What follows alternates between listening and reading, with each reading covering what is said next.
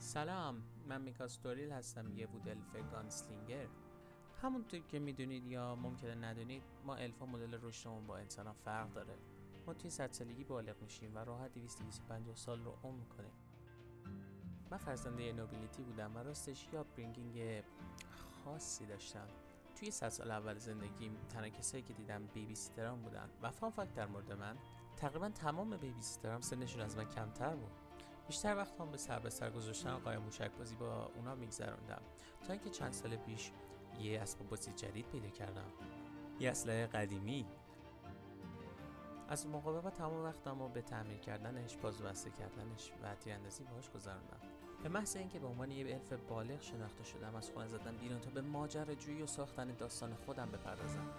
ولی وضعیت خاص بزرگ شدنم یه سری مشکلات برام ایجاد کرد. مثلا با دختر به نام ریتا آشنا که معلوم شد به معنی واقعی کلمه خراب بود. هدف اصلیم از ماجراجویی وقت گذراندن با دوستام و شاد زندگی کردنه. در بستگی فعلیم دوستام اصلا هم و یه حیوان جادویی به نام بیبیه. بیبی دیسپلی سرویس که گروه ما به عنوان اصل ازشون استفاده می‌کنه. ممنون برای گوش دادن به من و می‌بینم